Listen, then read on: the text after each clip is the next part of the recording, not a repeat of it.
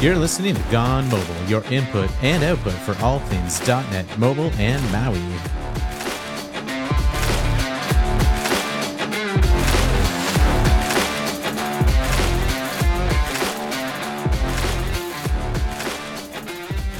Hey everybody, welcome back to Gone Mobile. What's this? Gone Mobile is back. It's been a while. If you were a previous listener and subscriber, and maybe you just had a subscription still set to Gone Mobile podcast, and all of a sudden there's a new episode. Thanks for coming back.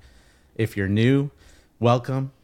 Uh, just wanted to take a minute to do some introductions again. I'm Jonathan Dick. Uh, you might know me as Redth on the internet, R E D T H, all one syllable. Finally, the truth. It's not two syllables. Doesn't matter. Just don't call me, you know, something bad. Um, and I am the .NET MAUI team and engineering lead at Microsoft. And of course, this podcast is my own set of words. and you might be wondering what happened to Greg Shackles. Well, Greg ha- is uh, still busy at Olo, still working on you know some systems there. I think he's moved up a few ranks though, and Greg has graciously uh, agreed to step down with his host seat because he's not really doing so much in the .NET and mobile .NET world these days. And so, in his place, uh, I've asked Allan Ritchie to join the show as a host. And Allan, very active in the the .NET ecosystem, the .NET MAUI, the Xamarin world. Uh, you might know some of his libraries. I'll let him talk about them in a second. Uh, but I've gotten to know Allan a little bit better uh, up up Canada way, like myself. So um, you know, produced now from the Great White North exclusively. This show. Um, so, Allan, why don't you introduce yourself? Hi, everybody. Um, I'm Allan Ritchie. I am the VP of Engineering at a company called Falcon.net, Falcon Technologies. Um, that's Falcon with a K. Why we chose that, I don't know, but it is what it is. Um, I've been doing Xamarin and Maui for, I don't know, how long has it been around now? It's been a while.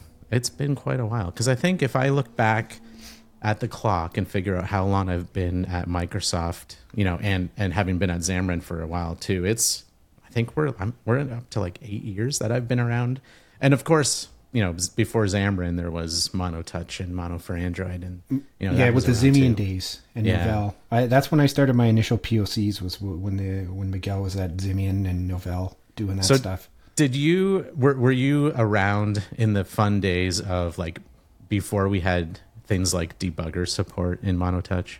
Yep yep yeah. that was that was a great time. Was, my my frustration was more when the, the licensing server was a thing. Oh. I don't know that that was that was some rough times but uh, we we still managed to make some great things out of it. Yeah. um, i started doing a lot of open source at that time. Um, you might have used UserDialogs maybe the geofencing. I, I did a whole bunch of plugins alongside james and others.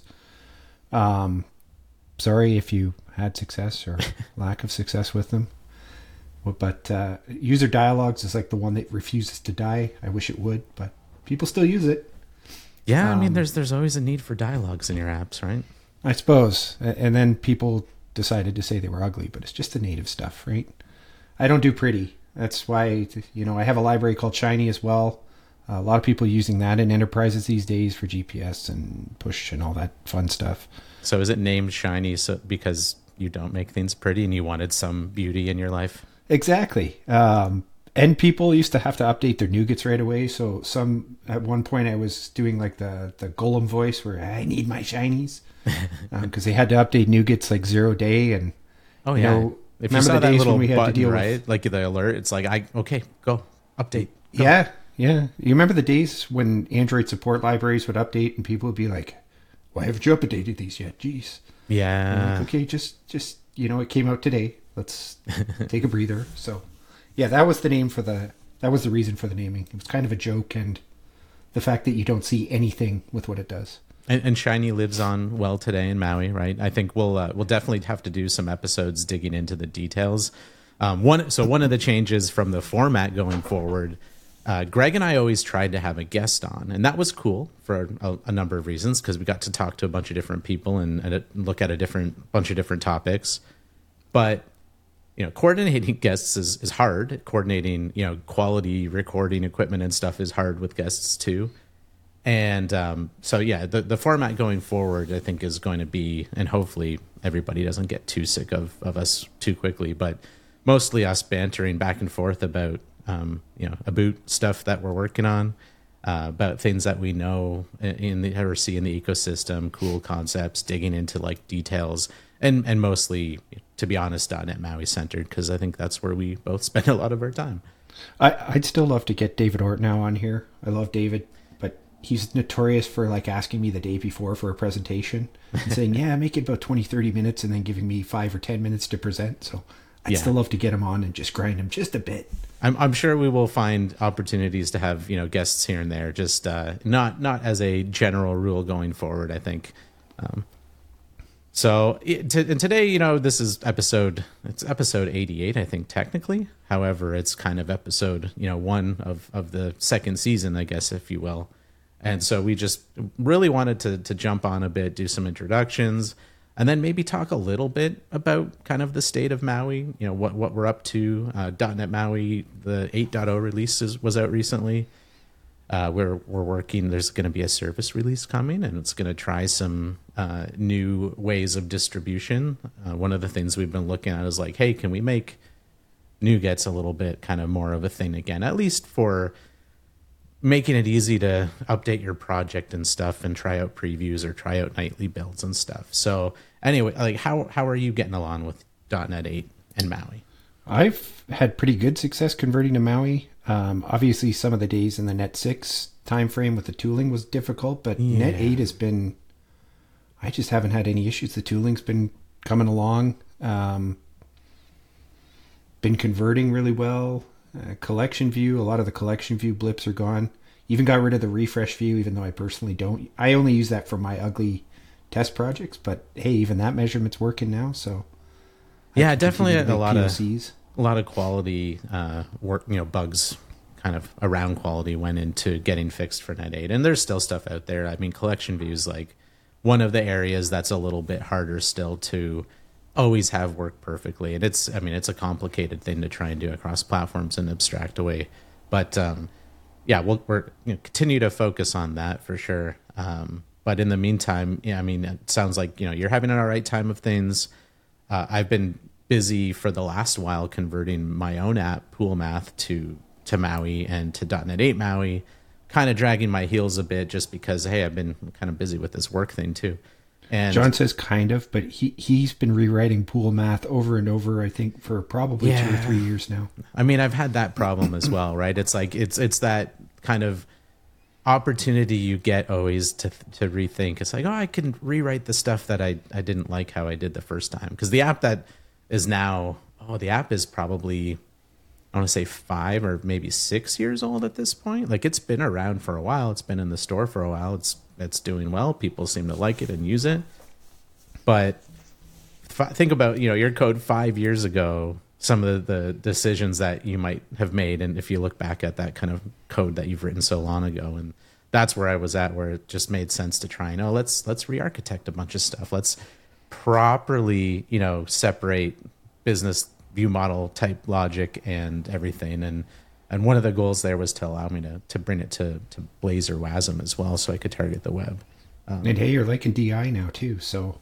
Yeah, yeah. Well, and that's that's kind of a big change with Maui, right? From the Xamarin Forms days, we we I would like to say embraced even DI and and kind of the host pattern, the host builder pattern and services uh, within Maui that wasn't really a thing in Xamarin.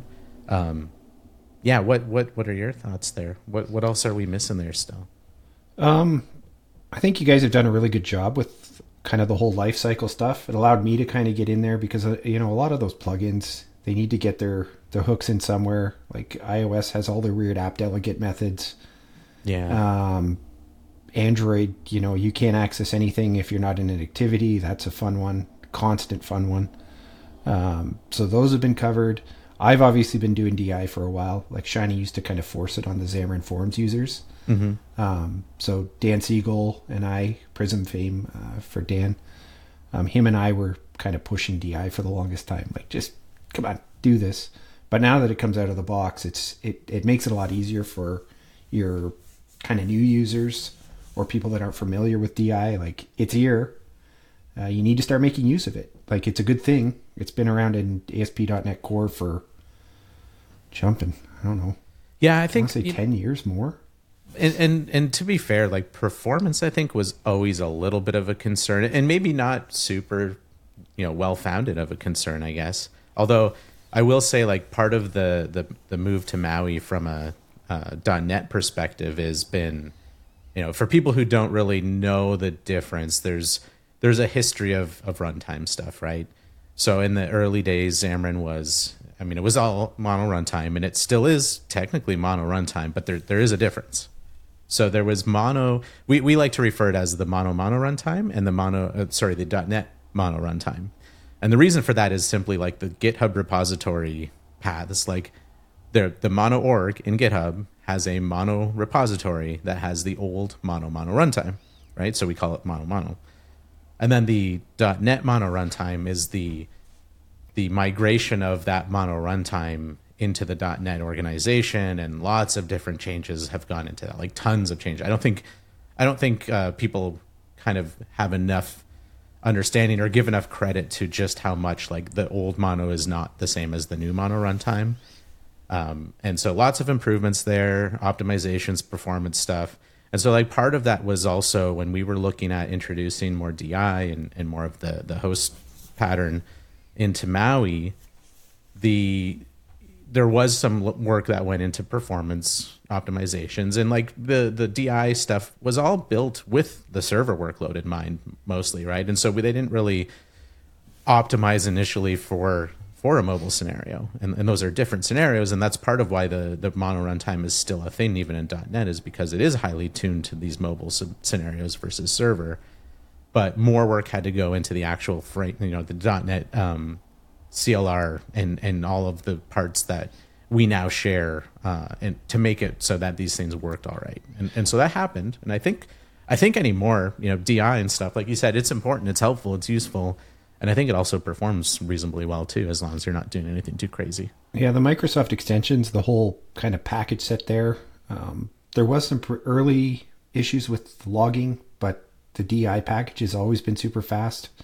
Um, what I tended to see in Xamarin Forms is everybody used AutoFac for the longest time. Mm-hmm. AutoFac is a beautiful package. It does some great things. Um, they probably set us all up for success, and it just kind of did everything and the kitchen sink, which didn't really work out too well for for Xamarin, like a mobile app, let Yeah. alone Xamarin Forms. Um, but you know, we learn. I've always had the luxury of working on like enterprise, like big apps, so startup performance wasn't the hugest concern. Um, because there were so many people touching it, you just had to have a wider distribution of of architecture to be able to handle all the teams touching it. So, uh, but those that are doing like the prettier apps or the smaller apps, you know, they want that startup time. So it's Yeah, just depends on what you're doing. yeah. I, I mean, lots of work has gone into that. You know, part of the the performance uh, specifically too. But I think like at the same time, the the mobile, like the technology in the space has really obviously improved over the years, and we're we're I almost like to think like we're we're kind of a, coming to the middle point from the both ends of trying to make things faster, but also like the hardware helping do that as well. And so at this point, you know, I, I do really think we're with Maui, especially again, if you're not doing anything too wild in, in the startup path of your app, like it's to- for pool math, it's totally acceptable. The startup time, it's it's fast. I mean, it's it's great, and you know, to the so much to the point that it's not really something that I worry about anymore. So I, I, I think you know enterprise apps give you a bit of that luxury too, but it kind of seems at this point like it's it's becoming less of a, a, a concern in general.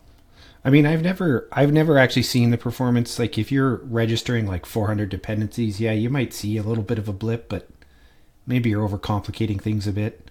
Yeah, and it's and um, I think it's not so much the the dependency stuff that you're injecting or the quantity of it anymore either. It's like you know you got you gotta being a mobile developer and for anyone who like is coming to the space that's that's more new to it and like Maui's a, a new thing that you're trying out and maybe you're familiar with other workloads that you're developing for you know server or or desktop uh, you do have to learn a little bit more about how the platforms work and how to optimize your own code so that you're not causing those bottlenecks too Right. I will say that the Android. Well, I I always if I'm going to experience a performance problem, I know a lot of people are the opposite. iOS just works for me. It's always Android. I get all my gray hairs, Jon, from from Android. I even lately, just with all their permission changes in 14, more gray hairs. It's always Android.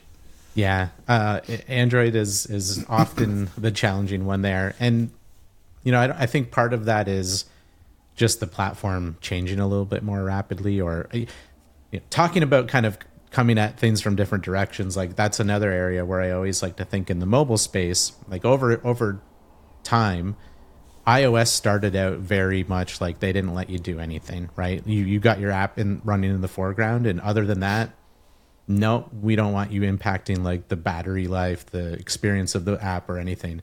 Whereas Android was always go do whatever you want. You want to run a background service that the user doesn't know is running that is sucking up all your battery? Have at it, right? Um, and I'm sure like we'll get into this with some of the shiny stuff too. I, it's it's increasingly to the point where they're where iOS and Android are kind of converging in the middle again, where Android keeps locking stuff down, right? And so every release it feels like there's new permissions and new things to deal with in terms of how you, you can do stuff, you know, not within just the app being in the foreground. Um, so I'm I'm sure that's part of it from an Android perspective too. Mm, yeah, it's always something. They're always changing. They're one platform goes one way, the other one goes the other way, and I don't know. You guys must get a lot, of, a lot of gray hairs from it too, with all the changes and all the Android X stuff. And yeah, I mean, one one thing that caught us off guard, I think, too, was um, there there were again there were permission changes uh, in I think some of the, the the battery and connectivity stuff where you used to be able to ask the system for you know the state of something, and now it it's like oh no, you actually need to do this a different way. Uh, and so there's always these changes coming down the pipeline, and that's part of what makes it so so difficult or, or challenging to build build Maui, but then even just building apps, right? Because again, you as the developer have to be sort of aware of these changes too, and you have to know not just one platform. You have to know like an, a, a little bit or at least enough detail of a bunch of different platforms to be able to be successful. Well, that's one of the key things, right? Like APIs, like the the architecture kind of changes a little bit. Web, I mean, they come out with a new JavaScript framework seemingly every other month. Um, but it the the platform's not really moving on you yeah as much.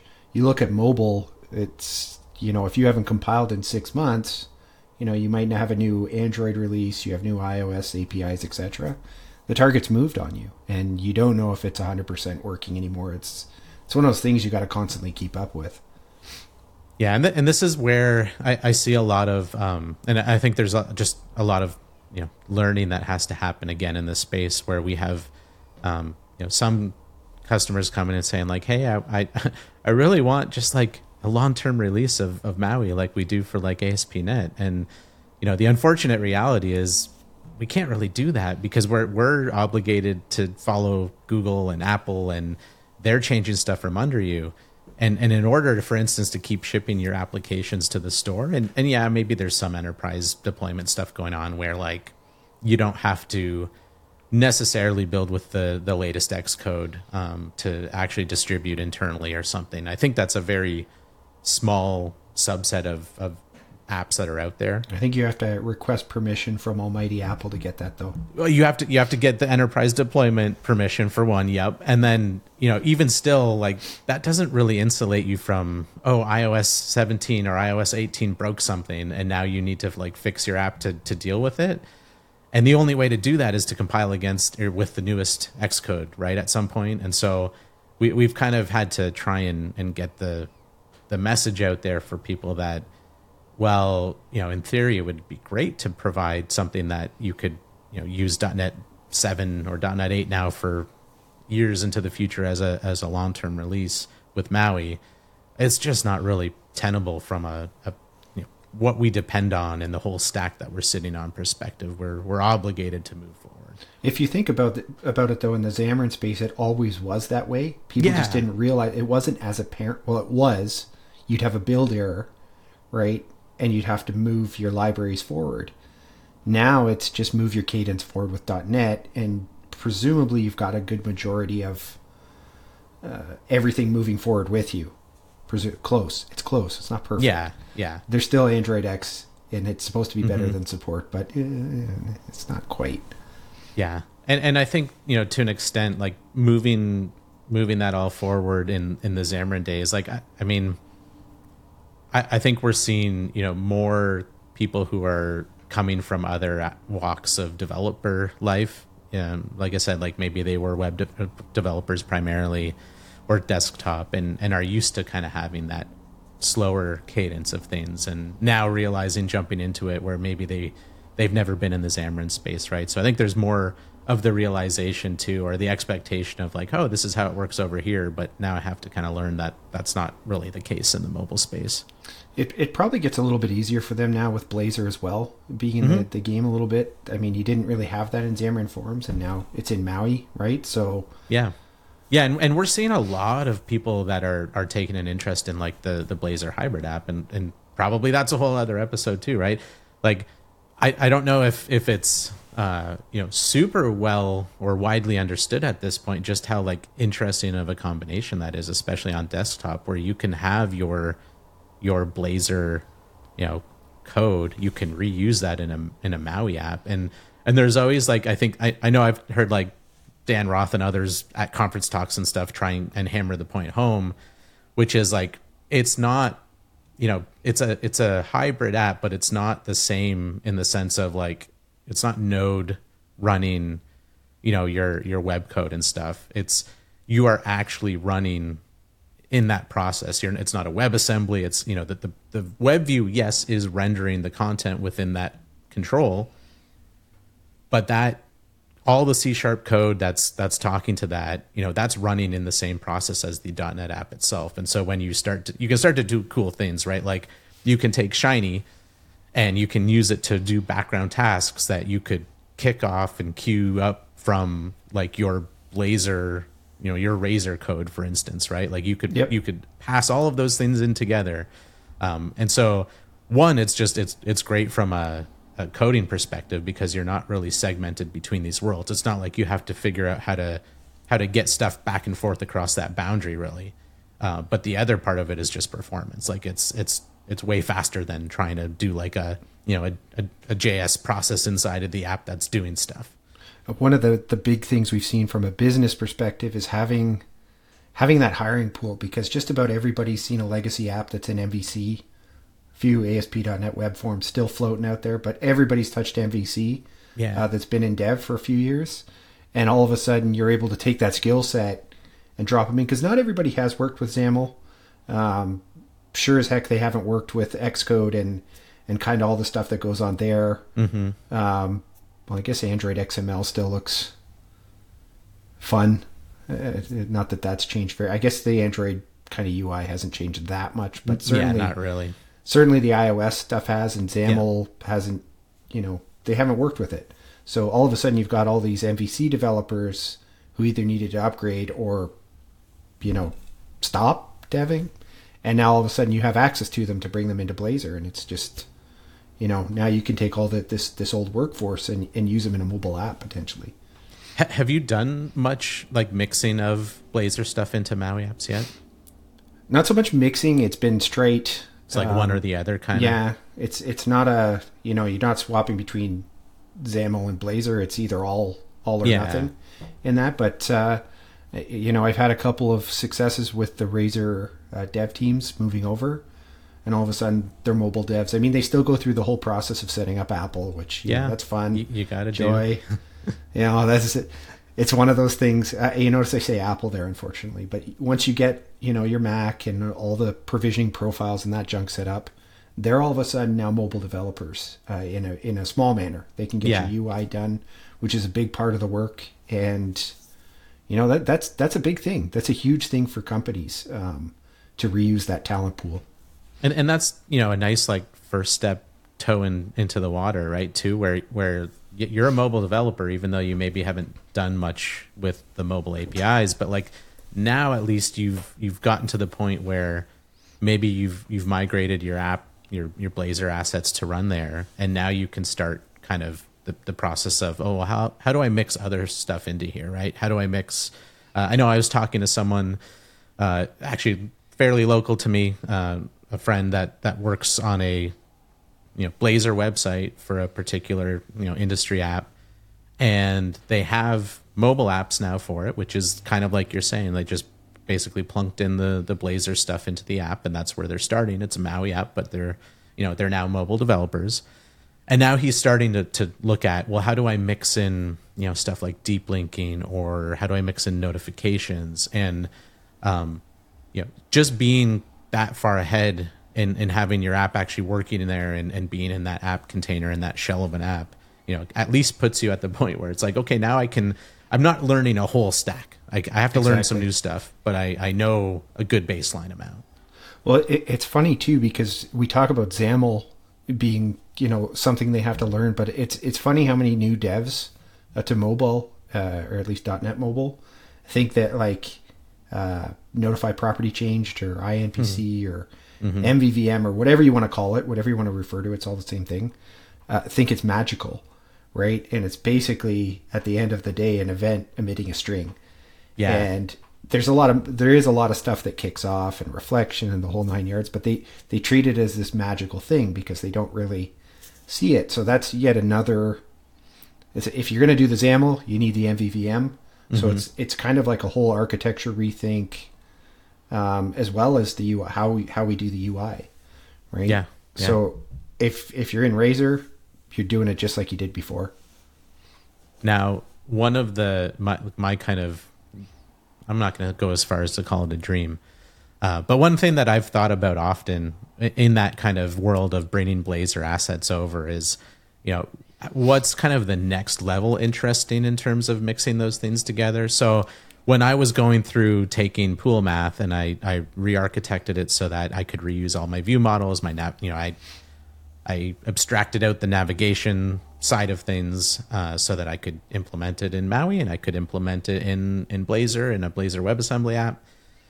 And that got me thinking, well, okay, I don't still love writing the UI twice, right? I, I did it once for XAML and I did it once for Blazor.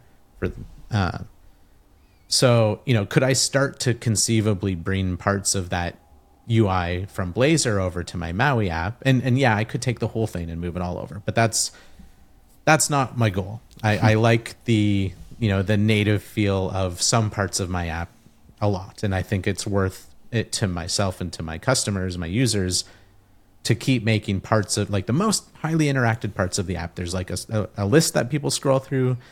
There's a page with like some dashboardy kind of information about your pool and like those are the two main parts of your app that you're interacting with. So I want to keep those as native. But there's other screens like there's a, a page that you go to to configure your pool settings. So like the how, how much water is in your pool, um, you know, what sorts of things are you tracking that aren't necessarily something that you have to track to have like good water chemistry in your pool. And that kind of page to me screams like, well, this is something you don't access that often if I have the same kind of look and feel emulated in Blazor as I do in the native app, maybe there's an opportunity to start mixing just parts of it in together. And so I haven't really gone too far down that road. I, I did a little bit of testing on that idea.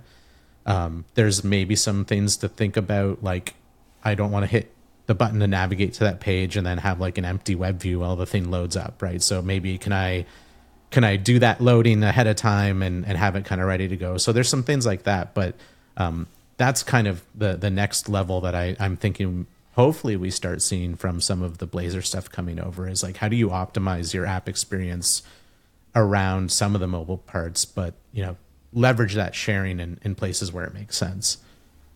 It, it, it makes sense, I guess, if you're your, you know, you're your own boss and that your own architect and everything. I think you'd find most companies, at least in what what I've experienced, is it's one or the other. Mm-hmm. Um, it just that, like I said, the, the the web view style of things, it just makes it easier for those guys to come over. Um, I haven't noticed a, much of a difference in terms of speed, but I've never really had a speed issue. Like even with collection views, um, you can get some really hairy rendering, obviously with like grouping and stuff, but I think the craziest one I was talking to you about the other day was like a flex layout with grouping. Um, so that gets a little bit wild. That might have yeah. been easier to do in a in a Blazor web view for sure. Um, but yeah, that's pick your poison. But the Blazor web view is, in my opinion, it's been just as fast as doing it in native. So, but I know people are going to have different experiences there. And I think it probably depends on like requirements for the app too, right? Like you said, if you if you're dealing a lot with enterprise apps, um, probably you know having like a that that last few percent of like that speed and kind of feel of the app is less important from because you're building an app that you know accomplishes a task, right? Um, and, and maybe more of the user facing uh, end user kind of apps in the store, uh, and that's where I kind of you know assign Pool Math to. It's like I, I I care a little bit more than just the functionality of it um, because that's that's part of the you know the sale of it, I guess, right? Right. Well, and, and there's a difference in size of screens, right? Like the, mm-hmm. the, the, the app I'm talking about is probably about 50 screens. There's apps I've seen with like 150 screens. Yeah, that's that'd so, be a lot of work to do twice. Yeah, it's it's it's a big one for sure. All right. So, um, anything else that that we're missing that's kind of new and interesting with Maui? I guess the one thing that we didn't really, I know, I, I had thought maybe for those that might be coming over from Xamarin or want the history lesson to an extent, you know, maybe we would talk a little bit about some of, of the different parts of Maui. And one of the big parts is the idea that we have this concept of handlers and, you know, the, the idea of separating out kind of the core of Maui uh, and, and how we reuse the the mapping, if you want to call it that, to like the native controls on each platform. So, for one, I'm curious how much you've had to dive in or not to do anything with like handler customization. Did did you in your Xamarin apps do a lot of custom renderer stuff? So we used to call them renderers, right? And yep. it's like you could do that, and and they're sort of abstracted away a little bit more than that in Maui, but the concept is similar. So yeah, do you do you do you handle handlers? Um, I haven't. I guess I can say I haven't had to do a ton. Usually, I'm able to get by with a with a good portion of like styling and you know, mm-hmm. just general XAML stuff. Um, I'm trying to think of a good case. I, for for me, when I have been porting, kind of the custom renderers, the biggest savings there is seeing both code like both paths registered, like they, yeah, um, with a single project, right? So that was something you couldn't really do successful yeah. in. Um, you you couldn't really have that multi-targeted library and then reference it for debugging in the Xamarin apps. It just didn't quite work. It was the two mixing the two project styles that didn't yeah. really work. Um, and now all of a sudden that does work. So you can have that multi-targeted file. Okay, I made this change on you know the iOS side. There's the Android equivalent right there. Maybe I have to do something funky with Catalyst. I don't work with Windows. I said I wouldn't say anything controversial. um, but ideally, it's right there too, so you can see all of the things that you're mixing and matching. Um, and it's really easy to set up like custom labels without, you know, you had to register it in your shared code, then you had mm-hmm. to register it in the platform, and now it's all just right there in, in basically one file. Um, so there's definitely some savings there uh, in terms of time. Um, but for me, it's been mostly porting, and the porting's gone relatively smooth. Um, there's just been no issues for me there. Have Have you found that you like? Because I one of the things when I was um, porting Pool Math too is I I had a few cases anyway where I had maybe like some custom render stuff that I was able to either drop or like just kind of handle without needing a renderer anymore. I, I, don't know if that's been your experience or not. There was definitely a ton of that because there, there's the, now drop shadows basically everywhere. Yeah, uh, some of that stuff. Yeah, rounded corners everywhere. Mm-hmm.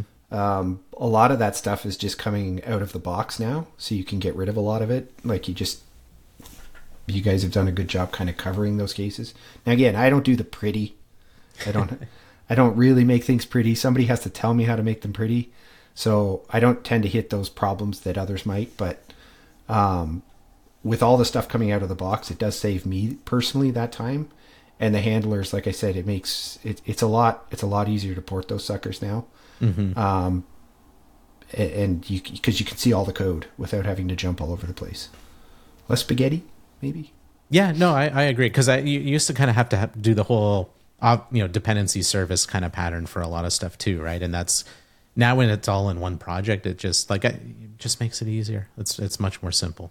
Um, so that that's another one that feels like I feel like I've been doing Maui stuff for like so long now that I almost forget some of the things that we didn't have in Xamarin. Um, so that that's in that category. I'm like, oh yeah, we used to not be able to do that so cleanly. Um, well, and, and, remember, there was always that startup time with Xamarin Forms because it would go and detect. It had like the. I'm going to call it poor man's dependency injection, right? And it went yeah. and did that assembly scanning for all those oh, things. Oh, yeah. And that was slow. Yeah. And now it's just you have to register it explicitly, and it, it's not slow because it's just registering against the same DI or DI. Yeah, it's still DI. Well, yeah, I, I yeah, I, for, I forgot. Yeah, I forgot completely about those like assembly level attributes that you would add and, and, to set that all up too. Yeah, that that took a while as well. Yeah, that was that that could be a big slowdown if you had yeah. a ton of renders, and now it's just not. It just kind of it's just a registration like anything else. So that's yeah. another big win with the with the porting. Yeah, lots lots of little things like that, and that's kind of been on the same path as other performance stuff too, right? Where we we made the decision like, yeah, it might it might mean that porting stuff over is like you have to make a change because that won't work in in Maui. Although I think we had a way you could enable that to still work. Um, but by default, it was no, you're you're not. We're not going to do that because we don't want to. We, we don't want to obligate you into the slow path here, or or let you you know easily take the slow path because we want to we want everyone to be successful. So could have written source generators for that. Now, now I'm thinking about it. We we talked cool about stuff. doing that. Um, that was you know early source generator days too, where we kind of talked to some of those teams, and and the recommendation was like hold, slow down, hold on there, uh, don't turn everything to a, into a source generator because you know we're still kind of figuring out the best way to to recommend writing them. And and at that point too, originally source generators didn't have incremental build stuff, right? Yep. So they were um, slow. That was the they they were they were not fast, and that was a, a big thing. Um, and so the one thing though that we we did know we wanted and needed to make into a source generator was the um, the XAML, not the XAML compilation yet, the um, the, the, the code behind generation stuff, right? So when you add a an X name to your your control in your XAML file, that all generates some C sharp code. And so that got all converted over to source generators and then, at, you know, improved upon to, to include support for incremental source generator uh, builds. But that's all done that way. And, and one, we kind of had to because for the C sharp hot reload stuff to start working, um, Roslyn has to be aware of changes and the, the changes we were generating the old way, it wasn't aware of. And so that caused some problems uh, or would have caused some problems. But the other thing has has been just to you know improve the how that all works behind the scenes. And I, I mean, I I think it it's noticeably. Uh, or maybe not noticeably better, and that's kind of the point, right? Like it just works. Well, and that that's the cool thing, right? Think about all the tooling now you gain uh, mm-hmm. in Maui because the, the the the whole the whole tool chain is all kind of coming together as one. So now you get to take advantage of all these things like the source generators, um, and stuff that that we just inherit. Yeah, and, and that's really been like that under underscores underlines the theme of the move to .NET for Maui, right? Which has been try and, and unify more with everything else .NET, and there's more coming too. I, I, I can't really get into detail right now on it, but before long you'll I'll you'll be picking at you more. over the, the course of these chats to try and get it out of them. Uh, so you know that that continues to be the theme and and we saw that even with stuff like uh, i don't know if you've profiled any apps yet but that's been kind of a cool thing that's gotten a little bit better over time. Well one that it works at all now with like the the what is it ds router and ds.net trace and on those things. You can you can get um, like trace lo- uh, files and speedscope logs that you can then start looking at and profiling your apps and we've we've learned a lot that way. I mean i'm sure if you're li- listening to this, probably you're aware of of some of like the blog posts and stuff from from Jonathan Peppers on these subjects, where he's dove just super deep into performance stuff. Um, but that's kind of again like the theme of like let's push everything more to be more unified with the rest of .NET and make things work better together. I, I haven't had to do a ton of profiling, thankfully. The only major issue, I think there was an app that you and I were working on and we just mm-hmm. had a, a Mac Catalyst where it would render all the 5,000 items I put out because it wasn't measuring, and that was it. Yeah. And it was clear as day as soon as I as soon as we added that list. It was like, wow, that's a little slow. Yeah. And that's all it was. It was yeah. just a measurement issue. As soon as we set a height on it, that was it. Like if if if you're doing things smart, you know, profiling is it. I, I'm not going to say it's unnecessary, but it's it's something you can do down the road because you should normally see that issue almost right away. Right. Well, and I mean, to be fair, that's also that's the first rule of optimization, right? Is don't. Yeah, you end up usually causing the problems that you Exactly. were fighting in the first place. I keep seeing that too. It's it's like a daily thing. Yeah, it, it has been. Uh, it it is definitely one of those things you want to you want to dig into only when you're you're really looking to squeeze more more out of something, or like you're you're looking for a problem that's maybe not really a problem, but you want to find it anyway. That's Yeah. that's how I kind of look. Yeah, it's a, it's an engineering thing. It's it's, it's like one of our, our God given flaws, I guess. A lot of the times, I think as I've gotten older, I've stopped doing it. I'm like, yeah, it works. It's a good. It's, and most of the time, it's all something remote, anyways. It's never rendering. Yeah, Knock on wood. hopefully. All right. Well, I also want to add a section that I'm I'm hoping we make a regular thing to the podcast, um, and that is currently named. This is a working title. Maybe we keep it. Maybe it, we think of a better name because it's going to be hard to say. Which is plugin, package, or product, and I just want to make it some space to have us highlight something that we found that is interesting or cool. So like a NuGet package or plugin, some product that has helped with our workflow or you know development. And so this week I thought I would um, do the honors of picking one. And actually maybe you kind of picked it too because you sent me the information that I was asking for. Um, so this week's plugin package or product is a library called Compiled Bindings. And uh, you sent this to me when I was mentioning to you that, hey, like, I really want to start thinking about what we could do to make XAML a better experience because there's some common stuff that I do in XAML all the time that I have. You should see my folder of uh, custom uh, type converters that I have for pool math. There's like a lot of them, and and they're not all very like difficult. Sometimes it's just uh, uh, if you know this boolean value i want to be able to convert it to like a color or something and and there might be some of those now in like the community toolkit it you know i have these things from years and years of code left over right Jon's a purist, to be fair. He will write everything from scratch if he's given the chance. So unless you show True. him something, he will he will write it from scratch. So that's why I And- had to show and- him this one. and I, I, you know, to also be fair, I, I know sometimes I get, uh, I just kind of do those changes to my view model, right? Like, you know, when you're you're writing the code and you're like, okay, I really need to be able to bind this, and I could do a converter, or I could just add another property to my view model that gives me the value I want, right? Which you know, that's fine. I'm, I think I still do that in places probably but I have a lot of cases where I had these type converters because I wanted to do something simple. Um, whereas, you know, in, in something like Blazor, because you can write C sharp right in your Razor code and, and you can do stuff like take this this value from my view model, but then, you know, add like the temperature unit uh, if it's Fahrenheit or Celsius, depending on some value in the user settings or something like that, right? and these kinds of things just become kind of tedious with XAML. And so you had sent over this library, and we'll put the link to it in, in the show notes too, um, which basically gives you like Xbind support and a bunch of just really interesting niceties to introduce into your XAML so that you can do more. You can do things, uh, you know, with more operators. You can do like null check, kind of if if this then that else, you know, other thing. Uh, there's some casting and stuff. There's just other logical operators that you can introduce that you really can't do with the out of the box XAML. And I think the other interesting thing here is that I haven't I haven't done my due diligence just yet, um, but the the library does say that it compiles these things, so it's not we're not um, using a bunch of reflection or anything like that, presumably, uh, which is going to be increasingly important as you know we we work more on making apps trimmable and stuff. Um, so yeah, this is a cool library. Um, I don't know, have you used this much yourself, or if you just know about it? I have this. This was a fun one because I found this one separate. I was looking for. There, there's several of these that exist, and this one I found because I, I found the wrong library for you. There was another one I had used that was very similar, and I was like, oh, this one, this one works too. Here, try this one out.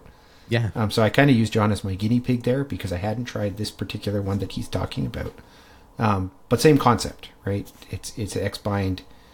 It kind of saves you doing, you know, if you do a lot of triggers and stuff. I tend to do triggers which are extremely verbose. Yeah. I if I if you know I have the carpal tunnel to prove it from that. I have to do a lot of heavy XAML and triggers and stuff because I, I don't like to do the type converters, but um, this thing it, it looks awesome. yeah and it's it's something that you know i kind of took back to the team too and said like let's like look at this like this is cool let's maybe spend some time playing with it and see you know if there's anything that um, makes sense to to think about incorporating into the core product too right the more that that i think you know xaml is is not you know it, it's not going anywhere anytime soon um, i would love for us to introduce some new you know concepts that you could either use with or or uh, beside XAML. Um, I'm particularly you know interested in in more of the C sharp kind of coding and markup to to declare your UIs. Um, but XAML's here for a while, and it, it works. I have a huge app. I have a lot of XAML. It still works well. Um, no reason to to throw it out. But if we can kind of improve how to use it, I think that will be an interesting place to be for a while too. Certainly cutting down on the verbosity with stuff like Xbind and like this package. It's a big one. It you don't realize how much extra typing you do for some of this stuff and It's well, it's like the grid uh, row and column definitions, right? Like Oh, yeah. Like I don't think forms ever got the the shorthand, right? Like I, I'm, it's it's only it's only in Maui. I think we introduced the, and maybe I'm wrong. Um, I don't remember. but you used to have to like do inside, you know, the grid You- grid dot or uh, row definitions, and then you would do row definition as another tag, and for each row you had a, a separate tag, right? I'm pretty sure it made XF5 because I've been doing Maybe it it in an did. old classic Maybe it project did. recently and it's working. So okay. yeah, quote me on that. which one. is which is good. Yes. Um, but stuff like that, right? Yeah, it's like something so simple. If you can make it, it easier, it's much more pleasant. So that's uh, that's the pick this this episode. Um, I think that about does it for today. Uh, just throw it out there. If if you are subscribed still, like I said at the top of the show from from forever ago, you know, thanks for for keeping it around, and hopefully you, you keep the subscription and check out the new episodes.